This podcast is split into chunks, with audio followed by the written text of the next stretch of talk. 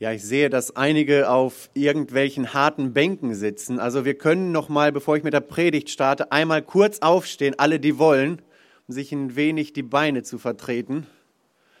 Die Predigt wird lang. Nein, wird sie nicht. So wie wir es kennen.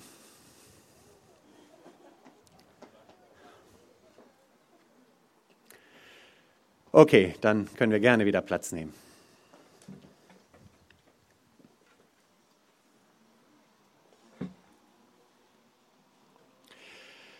Wer ist Gott? Wie ist Gott? Ich glaube, das ist eine der, der wichtigsten Fragen, die wir für uns zu beantworten haben. Ein Mann fuhr eines Tages an einer Farm vorbei und ist ganz fasziniert von dem, was er sieht. Und zwar sieht er ziemlich viele Zielscheiben an der Wand einer Scheune und in der Mitte der Zielscheiben steckt jeweils ein Pfeil. Der Mann bleibt stehen, geht zu dem Haus, klingelt, ist fasziniert und sagt äh, zu dem Eigentümer des Hauses, Mensch, da ist ja richtiges Können vorhanden. Du musst ja ein Profi sein, dass du es schaffst, den Pfeil immer exakt in die Mitte der Zielscheibe äh, zu schießen. Und dieser Mann äh, hat ihm gesagt, geantwortet, das stammt nicht von mir, sondern von dem Dorftrottel, so soll er gesagt haben. Er kommt öfter zu meiner, Familie, äh, zu meiner Farm, schießt Pfeile gegen die Scheune und malt anschließend eine Zielscheibe darum. In welchem Maß verändern sich meine Vorstellungen von Gott im Verhältnis zu dem, wie ich Gott gerne hätte? Und ich glaube, wir alle, die wir hier sind, wir haben eine gewisse Wunschvorstellung von Gott. Ja, für einige ist Gott ein Wunschgott. Ich äußere ihm meine Wünsche und hoffe, dass er alle Wünsche erfüllt. Für manche ist Gott ein drohender Gott, der quasi nach Verfehlungen der Menschen sucht, damit er sie dann richten und strafen kann. Für manche ist Gott ein kopfnickender Gott, für den alles schon irgendwie in Ordnung sein wird. Für andere wiederum ist er ein Feuerwehrgott. Ja, rufe mich an in der Not. Sobald eine Not da ist, brauche ich Gott in meinem Leben. Ansonsten wahrscheinlich eher nicht. Für manche ist er so ein, so ein Märchenbuchgott. Es war einmal und dann kommt irgendeine Geschichte vielleicht aus der Bibel. Für andere wiederum ist er ein Weltraumgott. Er hat vielleicht die Welt geschaffen, das kann man noch stehen lassen oder auch nicht aber er ist ganz weit weg und er kümmert sich gar nicht um die Geschehnisse auf dieser Erde, geschweige denn im persönlichen Leben. Für andere kann Gott so eine Art Dekorationsgott sein. Ja, so ein bisschen Gott im Leben zu haben, ist gar nicht so schlecht. Es sieht gut aus, es kommt gut an, bei den anderen eine gewisse Religiosität. Für weitere kann Gott so eine Art Wellnessgott sein, Gott möchte, dass es mir gut geht. Und das ist so das größte Ziel Gottes, dass ich hier ein unbeschwertes Leben auf der Erde habe. Also die Vorstellungen von Gott sind dermaßen unterschiedlich in der Gesellschaft weltweit, aber ich glaube auch hier bei uns, die wir uns hier heute versammeln oder zugeschaltet sind. Aber wie ist Gott wirklich? Und das ist unser Herzensanliegen durch diese Predigtreihe. Wir brauchen ein richtiges Denken über Gott, weil das unser Denken, Reden, Handeln prägt, unseren Alltag prägt. Ja, heute starten wir äh, mit dem Thema Gott ist dreieinig. Es ist eher ein lehrmäßiges Thema, nicht so ein, ja, von den Worten erstmal erbauliches äh, Nachfolgethema, aber ein sehr grundlegendes und wichtiges Thema. Gott ist dreieinig. Tozer, ein bekannter Theologe, er schrieb mal, Zitat, unser ernsthaftes Bemühen, das unbegreifliche Geheimnis zu erfassen, wird stets vergeblich sein und nur tiefste Ehrfurcht kann vor tatsächlicher Anmaßung äh, bewahren. Also das Beschäftigen damit ist ein unbegreifliches Geheimnis und es wird stets ähm, vergeblich sein. Aber das bedeutet nicht, dass wir uns diesem Thema dennoch versuchen sollten anzunähern, um wenigstens ansatzweise zu verstehen, wer Gott ist und wie Gott eigentlich ist. Was oder wen meine ich eigentlich, wenn ich von Gott rede? Meine ich jetzt Gott den Vater, wenn ich jetzt sage, danke lieber Gott für diesen schönen Tag? Meine ich Gott den Vater? Meine ich Gott den Sohn? Meine ich vielleicht doch Gott den Heiligen Geist? Oder meine ich vielleicht den Sohn und den Vater? Von wem spreche ich dann eigentlich? Ja, wir werfen oft mit diesem Begriff der Dreieinigkeit um uns, aber diesen Begriff an sich, den finden wir in der Bibel gar nicht. Also müssen wir auch mal erklären, wie kommen wir überhaupt darauf, dass Gott ein dreieiniger Gott ist. Und da gibt uns die Bibel viele Hinweise. Ja, das Thema übersteigt unseren Verstand und das werden wir auch merken, wenn wir dabei sind. Aber dennoch können wir versuchen, es zu umschreiben. Was meinen wir wenn wir von der Dreieinigkeit reden? Meinen wir einen Gott in drei Göttern? Meinen wir eine Person in drei Göttern? Meinen wir drei Personen oder drei Götter in einer Person? Oder wie ist das alles überhaupt richtig einzuordnen? Es gibt eine wunderbare Definition ähm, mit wenigen Worten. Da schreibt jemand, Gott existiert ewiglich als drei Personen. Das ist ganz einfach zu verstehen. Vater, Sohn und Heiliger Geist. Und jede Person ist vollkommen Gott und es gibt nur einen Gott. Und da merken wir schon die Widersprüche, die sich menschlich gesehen rein intellektuell auftun. Wie kann man das harmonisieren? Man kann es nicht harmonisieren. Aber es gilt festzuhalten, und das ist so der erste Gedanke, die Bibel sagt, Gott ist einer. Gott ist einer. In 5. Mose, in dem sogenannten Schma Israel heißt es, höre Israel, der Herr ist unser Gott, der Herr allein oder eine andere Übersetzung, der Herr ist einer. Und gerade in der Welt, in der wir leben, bei der großen Pluralität, da gibt es Religionen, Konfessionen, Weltanschauungen ohne Ende. Ich habe gelesen, allein in Berlin über 250. Wenn wir dann deutschlandweit oder sogar global schauen werden, würden, dann wären es zigtausende an Religionen und sonstigen Strömungen, die es gibt. Und die Tendenz ist steigend. Aber die Bibel macht hier im Alten Testament deutlich und sagt, höre Israel, also hört genau zu ihr, die ihr da, die die Neigung habt, immer wieder anderen Göttern zu verfallen. Ich habe etwas Wichtiges zu sagen. deshalb dieser Appell, höre Israel. Und dann, der Herr ist unser Gott. Ja, also auf der einen Seite ist diese Aussage eindeutig, der Herr, also Jahwe, ist unser Gott. Aber wer ist dieser Gott? Wie ist dieser Gott? Darüber wird ja noch gar nichts gesagt. Ist es ein Gott? Ist dieser Gott irgendwie doch Mehrzahl? Ja, ich könnte sagen, ähm, das Peugeot, der, der Peugeot ist unser Auto. Dann würde ich noch nichts darüber sagen, ob wir noch ein weiteres Fahrzeug haben. Ich könnte sagen, der Kia ist unser Auto. Würde ich auch noch nichts über die Anzahl sagen. Und so auch hier, der Herr ist unser Gott, aber dann wird es hier näher äh, definiert und es wird nochmal präzisiert, der Herr allein oder der Herr ist einer. Und es ist Gott wichtig, dass das Volk Israel weiß, es gibt nur einen einzigen Gott auf dieser Welt.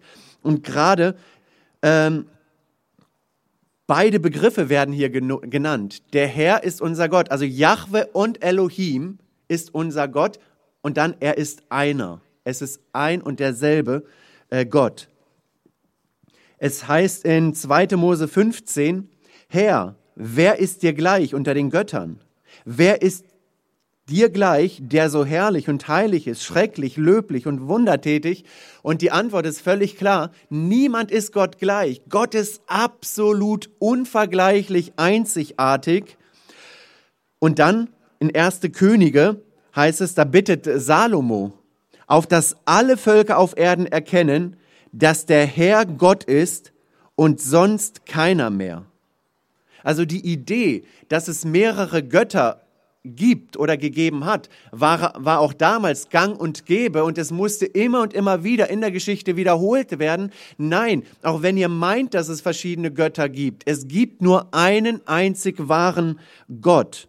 Das wird auch in Jesaja nochmal ganz klar gemacht. Da heißt es, ich bin der Herr und sonst keiner mehr. Kein Gott ist außer mir. Ich habe dich gerüstet, obgleich du mich nicht kanntest, damit man erfahre vom Aufgang der Sonne bis zu ihrem Niedergang, dass keiner ist außer mir. Ich bin der Herr und sonst keiner mehr. Merken wir diese Wiederholung. Man könnte ja auch sagen, beim ersten Mal, okay, wir haben es verstanden, aber es wird immer und immer und immer wiederholt. Nein, es gibt niemanden. Und das soll nicht nur Kopfwissen sein, das soll für sie Herzenswissen werden, dass sie durch den Alltag gehen und immer wissen, es gibt nur einen Gott. Und dieser eine Gott, der hat Herrschaftsanspruch auf mein Leben. Und das ist ein Stück weit auch die Anwendung hier. Ja, inwiefern ist Gott einer in meinem ganz persönlichen Leben und auch in unser aller Leben? Können wir das wirklich sagen, wenn wir durch den Alltag gehen, dass Gott einer ist? Oder gibt es andere Götter neben Gott? Und dieser eine Gott stellt sich zu uns Menschen.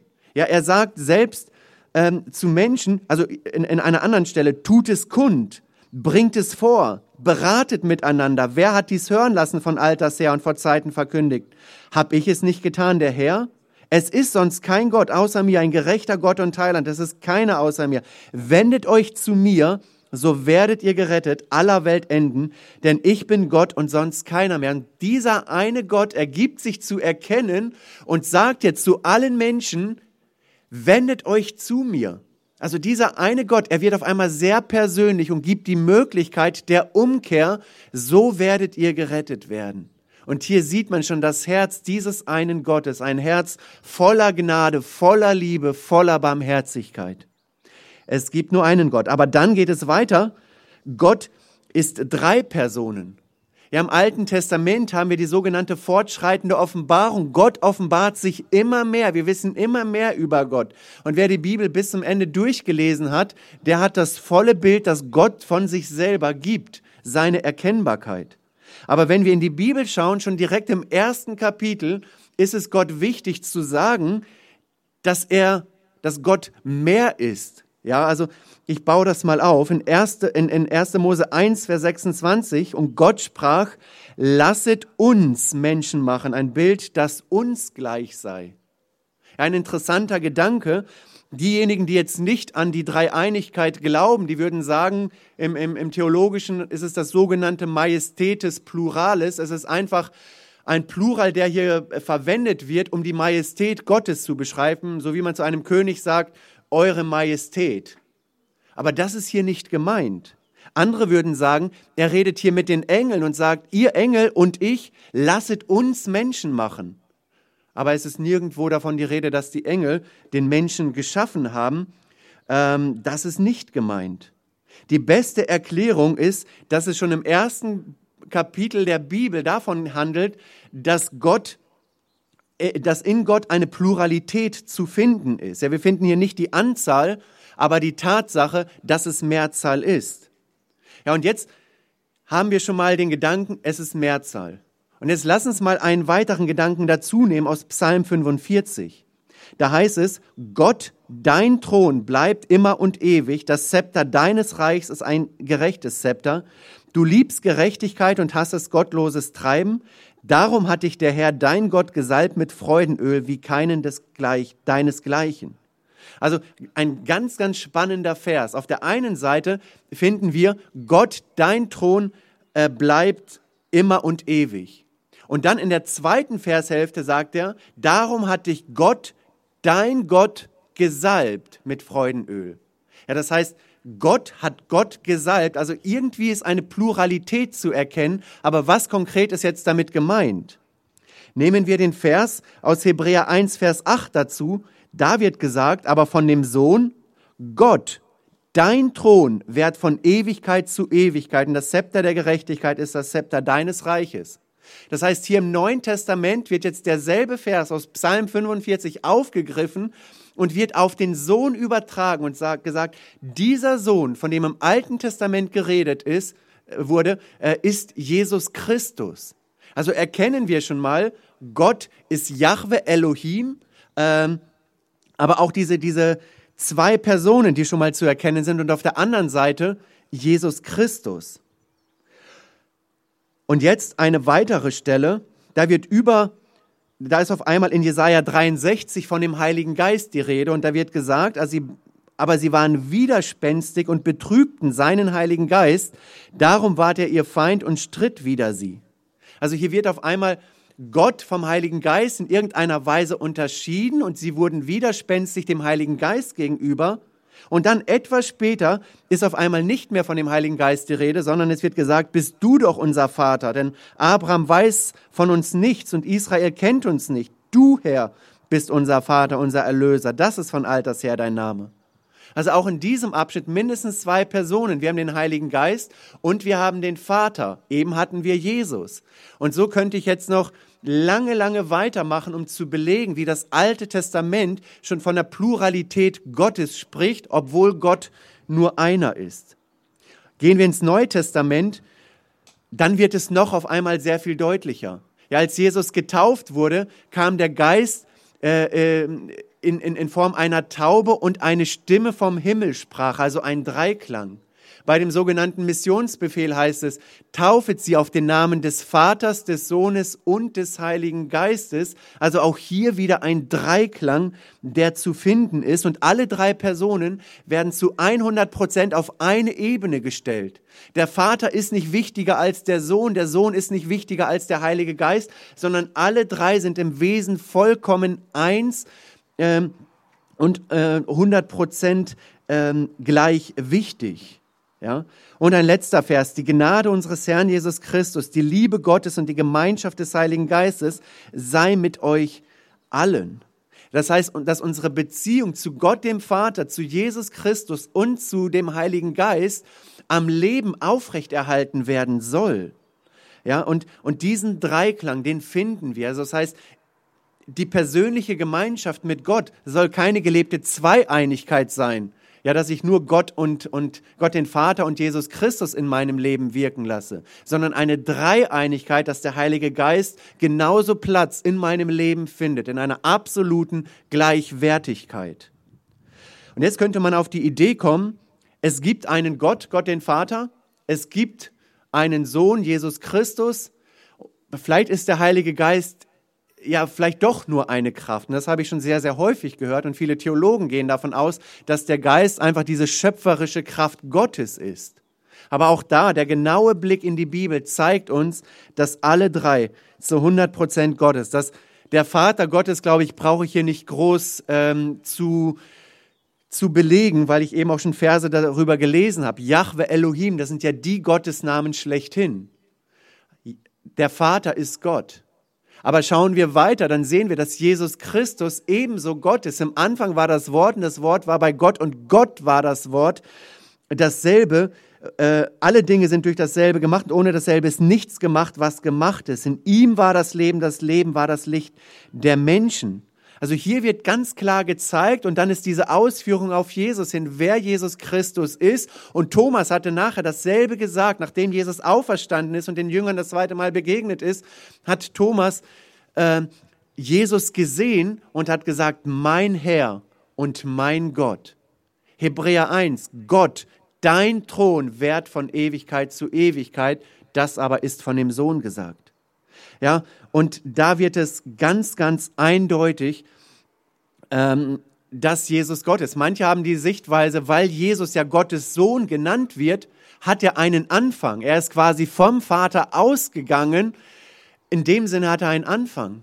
Aber wenn wir uns genau mit dem Wesen Jesu beschäftigen, dann sehen wir, dass er vom Heiligen Geist gezeugt wurde, dass er als Mensch einen Anfang hatte aber dass dieser Aspekt Vater-Sohn vielmehr die innige Beziehung zwischen den beiden beschreibt und nicht aussagen will, dass es irgendwie einen Anfang gab, dass der Vater den Sohn irgendwie gezeugt hat, ja, wer ist dann die Mutter und sonst irgendetwas. Das ist überhaupt nicht die Rede, sondern Jesus ist Gott und von Ewigkeit her, ehe Abraham wurde, bin ich. Und das ist das, was über Yahweh Elohim gesagt wird, was Jesus auf sich bezieht. Und dann wird aber auch nochmals vom Heiligen Geist gesagt, dass er explizit nicht nur die Kraft Gottes ist, nein, er ist Gott selber. Als Hananias und Sapphira Petrus belogen haben, sagt Petrus zu den beiden, äh, ihr habt nicht mich belogen, ihr habt den Heiligen Geist belogen. Und dann etwas später wird dann nochmal gesagt, ihr habt nicht Menschen belogen, sondern Gott belogen. Ja, der Heilige Geist ist Gott. Wir sehen von dem Heiligen Geist, dass von ihm gesagt wird, oder wisst ihr nicht, dass euer Leib ein Tempel des Heiligen Geistes ist, der in euch ist und, von, äh, und den ihr von Gott habt? und dass ihr nicht euch selbst gehört. Also hier diese Allgegenwart des Heiligen Geistes. Es gibt nur eine Person, die allgegenwärtig ist und das ist Gott. Und hier wird vom Heiligen Geist gesagt, dass er allgegenwärtig ist. Und ein letzter Gedanke dazu, dass der Heilige Geist Gottes in Johannes 3, Vers 5 heißt es, wahrlich, wahrlich, ich sage dir, wenn jemand nicht geboren wird aus Wasser und Geist, so kann er nicht in das Reich Gottes kommen. Was aus dem Fleisch geboren ist, das ist Fleisch. Was aus dem Geist geboren ist, das ist Geist. Und das ist eben das Schöne, was der Heilige Geist tut. Er arbeitet an den Menschen, bevor sie schon eine Beziehung zu Gott eingehen und dann, wenn sie Ja zu Jesus sagen, wenn sie um Vergebung der Schuld bitten, dann kommt der Heilige Geist in das Leben. Man wird von oben geboren. Das tut der Geist. Wer kann nur zu Kindern Gottes machen? Gott selber. Und das tut der Heilige Geist. Es gibt verschiedene Bilder, die habt ihr oder viele von uns sicherlich auch schon mitbekommen. Wie könnte man den Heiligen Geist jetzt ganz konkret beschreiben? Und das eines der bekanntesten Bilder ist das Bild eines Kleeblattes. Ja, es ist ein, ein, ein dreiblättriges Kleeblatt. Und da wird gesagt, ähm, es ist ein Kleeblatt, aber es hat doch drei Blätter. Aber wenn man dann drüber nachdenkt, passt das Bild wirklich, dann muss man sagen, nein, eigentlich passt es überhaupt nicht, ja, in der Dreieinigkeit ähm, ist jede der Personen vollständig. Beim Kleeblatt ist jedes Blatt Teil eines Ganzes, aber nicht in sich selber vollständig. Es wird oft das Bild des Baumes gebraucht. Ja, die Wurzeln, der Stamm, die Zweige bilden zusammen den Baum. Aber auch dieses Bild hängt, weil der Zweig an sich nicht der ganze Baum ist, weil die Eigenständigkeit nicht gegeben ist. Es wird oft das Bild des Wassers genommen. Dreieinigkeit ist so wie Dampf, Wasser und Eis. Ja, es, kann, es hat verschiedene Formen, aber auch hier unpassend, weil keine der Wassermengen zugleich alles drei in, einer, äh, in einem Zustand ist. Also von daher auch da nicht passend. Ja, welches Bild wäre ein passendes für die Dreieinigkeit? Und ich sage euch, welches es ist. Das gibt es nicht. Es gibt kein passendes Bild für die Dreieinigkeit. Weil egal welches Bild, welche Analogie wir dafür nehmen würden, es würde immer irgendwo gewisse Schwächen haben.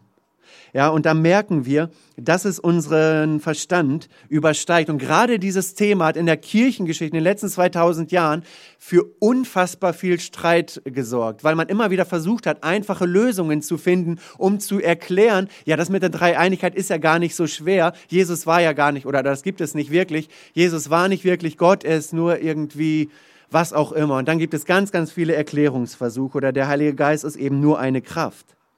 Aber ich hoffe, wir haben gesehen, dass wir es natürlich nicht ganz verstehen können, aber dass wir uns auch nicht so einfach machen können, um irgendwelche Abkürzungen zu gehen, wo aber Wahrheiten der Bibel auf der äh, Strecke bleiben. Ja, auf der einen Seite können wir einiges verstehen, dass sowohl der Vater, der Sohn als auch der Heilige Geist Gott ist. Wir können verstehen, dass es nur einen Gott gibt und dass alle drei irgendwie in einer ganz, ganz engen Beziehung stehen. Aber wir können nicht verstehen, wie es uns gelingt, diese Lehre ein Stück weit zu harmonisieren. Da kommen wir an die Grenze. Und das gilt es für uns, glaube ich, einzugestehen. Und das ist, glaube ich, auch geistlich gesund, dass man diese beiden Bahnschienen gar nicht versucht zusammenzubringen, weil die Bibel es nicht tut, weil sie es einfach nur so lehrt und stehen lässt. Der große Kirchenvater Augustinus, manchen vielleicht bekannt, er hat ja ein Buch über die Dreifaltigkeit, über die Dreieinigkeit geschrieben. Und über ihn ähm, wird gesagt, dass er eines Tages an einem Strand spazieren ging und an einem großen Meer einen kleinen Jungen gesehen hat. Und dieser Junge hat mit einem kleinen Löffel oder so einem Fingerhut, ähm, äh, dieser kleine Junge hat eine Grube gegraben im Sand und hat dann mit einem kleinen Löffel versucht, das Meer äh, trocken zu legen, indem er das Wasser des Meeres in diese Grube füllt. Augustinus schaut es sich an, lächelt und sagt dem Jungen, was machst du da? Und bekommt genau diese Erklärung, ich möchte das Wasser in diese Grube hineinfüllen und das Meer trockenlegen. Und Augustinus erklärt ihm dann, dass das unmöglich ist, das fertig zu bringen. Ähm, und der Junge soll ihm gesagt haben, ich weiß nicht, ob es tatsächlich so war, eher sei es für ihn möglich, das fertig zu bringen, als für Augustinus in seinem Buch auch nur den kleinsten Teil der Geheimnisse der Dreifaltigkeit zu erklären. Ja, so unmöglich ist es. Und er hat es dann verglichen, die Grube mit dem Buch, das Augustinus schreiben wollte, das Meer mit der Dreifaltigkeit und den Löffel mit dem Verstand von Augustinus. Und so ist Gott. Und das werden wir in der ganzen Predigtreihe merken. So ist Gott. Unser Verstand ist zu begrenzt, aber dennoch dürfen wir uns diesem Gott annähern und sollten umso mehr alle Mühe hinein investieren, um Stück für Stück zu erfahren, soweit uns möglich ist, es uns möglich ist, wer und wie Gott eigentlich ist. Nochmal Tauser, Gott unser Väter, wie reich ist unsere Sprache und er hat recht. Und doch, wie armselig scheinen unsere Worte, wenn wir versuchen, deine Wunder zu rühmen, wenn wir das Geheimnis deiner dreieinig, dreieinen Gottheit betrachten, legen wir ehrfürchtig die Hand auf den Mund. Und das, finde ich, bringt er sehr, sehr gut nochmal auf den Punkt. Es waren jetzt ein Stück weit ein paar theologische Ausführungen, zusammengetragen aus der ganzen Bibel. Aber was kann es jetzt ganz konkret für unser Leben bedeuten, dass Gott ein dreieiniger Gott ist? Ich möchte versuchen, es auf uns zu übertragen. Ich glaube, es geht Gott darum, wenn wir uns diesem Thema annähern, dass unser aller Lebensstil ein trinitarischer Lebensstil ist. Dass wir uns von dem Wesen der Dreieinigkeit ganz, ganz viel abschauen können und auf unser Leben anwenden können und unser Leben wird dadurch bereichert werden. Von daher ist es für uns immens notwendig, dass wir uns erstens mit dem Wesen Gottes beschäftigen, was ich am Anfang sagte. Ja, auch wenn wir es, wie gesagt, nie ganz verstehen werden, aber wozu bin ich denn in der Lage zu verstehen? Sollte ich denn nicht dann die Schritte gehen, die mir möglich sind, um ein so großes Bild wie möglich von Gott zu bekommen, dass ich Gott eben nicht klassifiziere und sage, er ist mein Wunschgott, mein Notfallgott und mein äh, Wellnessgott, sondern dass ich ein ganzes Bild von Gott bekomme, wie er eigentlich ist, dass Gott gerecht ist, dass Gott Richter ist, dass Gott barmherzig ist, dass er Liebe ist, dass er aber auch zornig ist, dass er aber auch ein eifernder Gott ist. Ja, und diese Gesamtschau des ganzen Bildes, das macht etwas mit uns. Von daher beschäftige dich mit dem Wesen Gottes.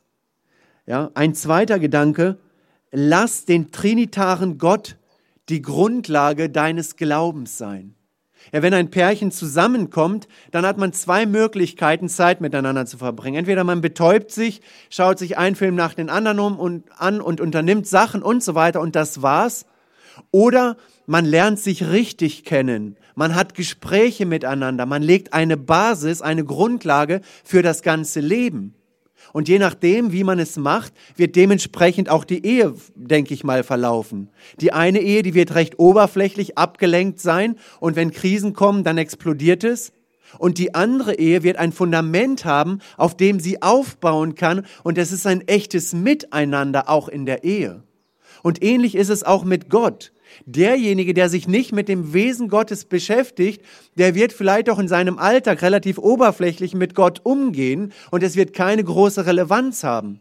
Aber der, der sich auch mit dem Wesen Gottes beschäftigt, der wird zutiefst berührt werden und wird ein Fundament in seinem Leben haben, auf dem er aufbauen kann, weil er von der Größe Gottes fasziniert ist, ergriffen ist. Es macht was mit ihm. Und das wünsche ich uns, dass das der Fall ist. Ein dritter Gedanke.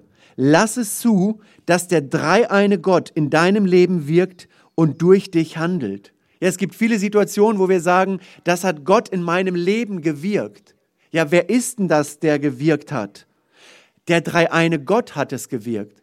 Wenn wir in die Bibel schauen, dann sehen wir, dass der dreieine Gott sowohl der Vater als auch der Sohn als auch der Heilige Geist an der Schöpfung beteiligt waren, dass alle drei handelnder Gott im Alten und im Neuen Testament waren, dass alle drei bei der Gründung und bei dem Bau der Gemeinde beteiligt waren, dass alle drei bei, der, bei dem stellvertretenden Tod Jesu Christi beteiligt waren, bei der Auferstehung beteiligt waren, bei der Wiedergeburt beteiligt sind und auch jetzt im Leben wo wir in der Heiligung stehen, die wir Gott kennen, beteiligt sind. Ja, und da dürfen wir es zulassen, dass der dreieine Gott in unserem Leben und durch unser Leben handelt und wirkt, dass wir alle drei mit einbeziehen in unseren Alltag, dass wir nicht, wie ich es am Anfang sagte, eine gelebte Zweieinigkeit mit dem Vater und dem Sohn haben, sondern dass wir den Tröster, den Heiligen Geist dazu nehmen, ihm zutrauen, dass er uns führt und leitet in alle Wahrheit und uns immer wieder auch seine Gedanken gibt, uns erinnert an das, ähm, was in uns hineingelegt wurde durch Gott. Ein weiterer Gedanke, nimm dir den dreieinen Gott als Vorbild für Vielfalt in der Einheit. Oder auch für die Einheit in der Vielfalt. Das ist beides richtig. Ja, ich glaube, die Aufgaben innerhalb der Dreieinigkeit, die sind unterschiedlich. Ja, der Vater hat den Sohn gesandt, der Sohn hat den Heiligen Geist gesandt, der Heilige Geist hat ihn zu seinen Kindern gemacht, Jesus hat das Opfer vollbracht und so weiter. Aber trotzdem sehen wir, dass sie gleichwertig sind, dass keiner dem anderen übergeordnet ist, dass es trotz der Vielfalt eine grandios fantastische Einheit gegeben hat, der wir nacheifern dürfen.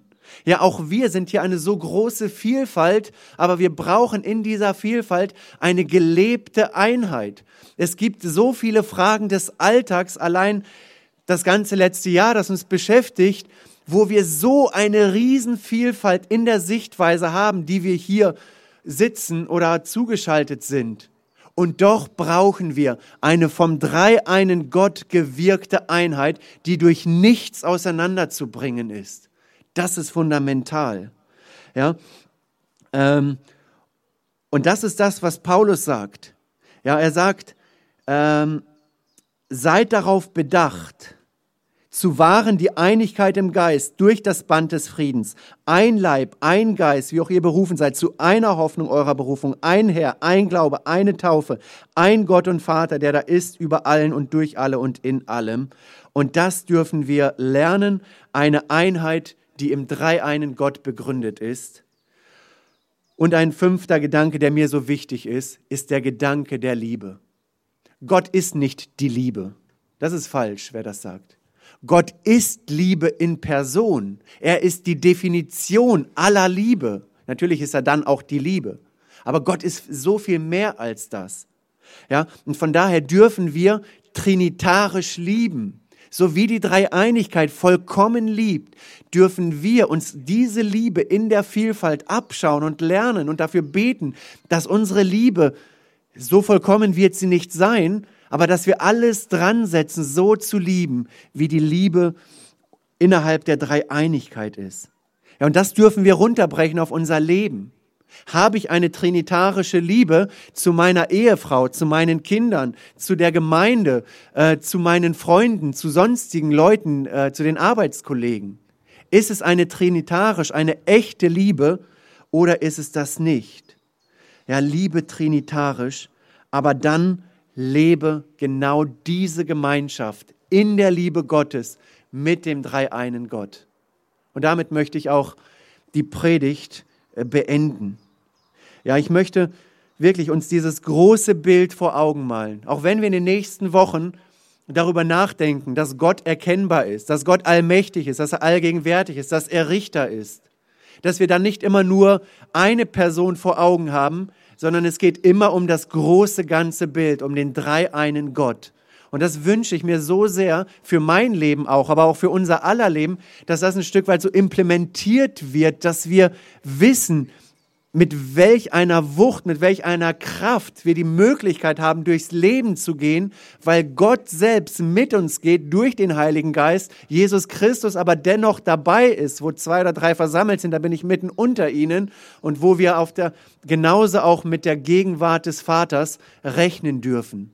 Gott ist allgegenwärtig, auch darüber werden wir nachdenken und wir dürfen in Gemeinschaft mit diesem dreieinen Gott leben. Ich hatte ganz am Anfang das Beispiel mit der Zielscheibe gebracht, dass wir Menschen manchmal dazu neigen, uns selber Gott zu kreieren, wie wir ihn haben. Aber darum geht es nicht. Es geht vielmehr darum, zu schauen, wie stellt sich Gott uns selber vor. Und wenn wir uns dann darauf einlassen, dann wird es eine Nachhaltigkeit in unserem Leben haben und dann wird es eine echte Veränderung auch in unserem Leben bezüglich unseres Gottesbildes äh, bewirken. Und möge der Herr uns diese Sicht und dieses immer mehr der Schrift entsprechende Bild von ihm schenken. Das wünsche ich uns. Amen.